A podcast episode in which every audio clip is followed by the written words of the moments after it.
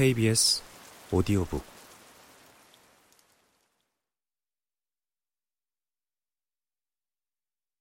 왜 우리는 남의 시선에 민감한 것일까요? 이런 현상이 보편적이라면 그것의 진화적 이유를 생각해 봐야 합니다.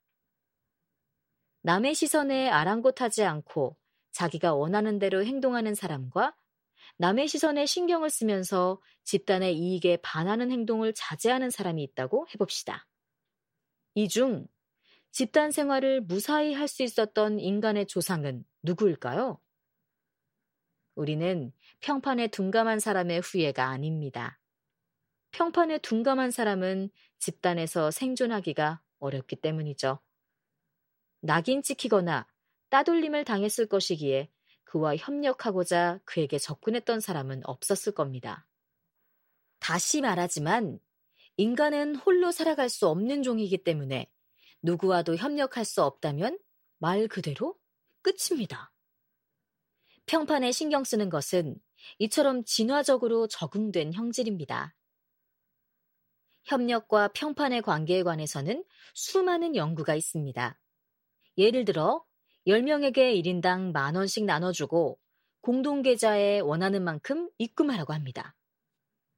입금된 금액은 3배를 불려서 10명에게 똑같이 나눠줍니다. 천원씩 10명이 만 원을 모으면 1인당 3천원씩 돌려받게 되는 셈이죠. 이런 상황에서 공동계좌에 얼마를 입금하는 사람이 가장 큰 이득을 볼까요? 당연히 돈을 내지 않은 사람입니다. 남들이 낸 돈으로 자신에게 이득이 돌아오니까요. 물론 이런 이득은 누가 얼마를 냈는지 알려주지 않는 조건에서 발생합니다. 그래서 이 조건에서는 게임 라운드를 진행하면 할수록 공동 계좌에 입금하는 사람들의 수와 입금 액수가 줄어들고 급기야 협력은 완전히 사라집니다. 반면에 아무개가 지난번 라운드에서 얼마를 냈다고 알려준다고 칩시다. 그 정보는 우리의 평판 심리를 작동시킵니다.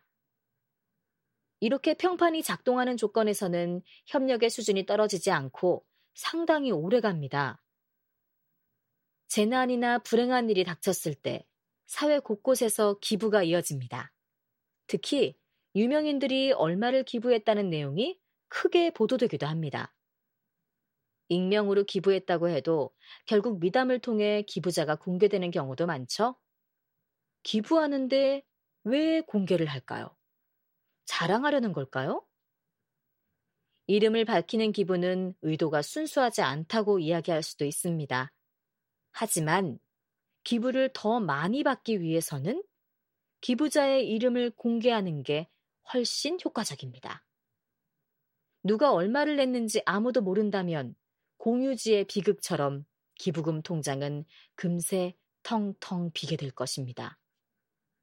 이처럼 모두가 평판에 민감하지만 개인마다 그 민감성의 정도가 다른 것도 사실입니다.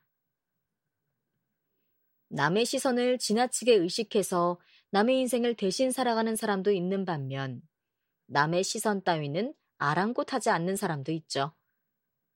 어떤 문화에서 살고 있는지에 따라 평판 민감도에 차이가 있을까요? 살면서 남의 시선을 매우 중시하는 문화가 있는가 하면 그런 눈치를 덜 보는 문화가 있지 않을까 하는 거죠.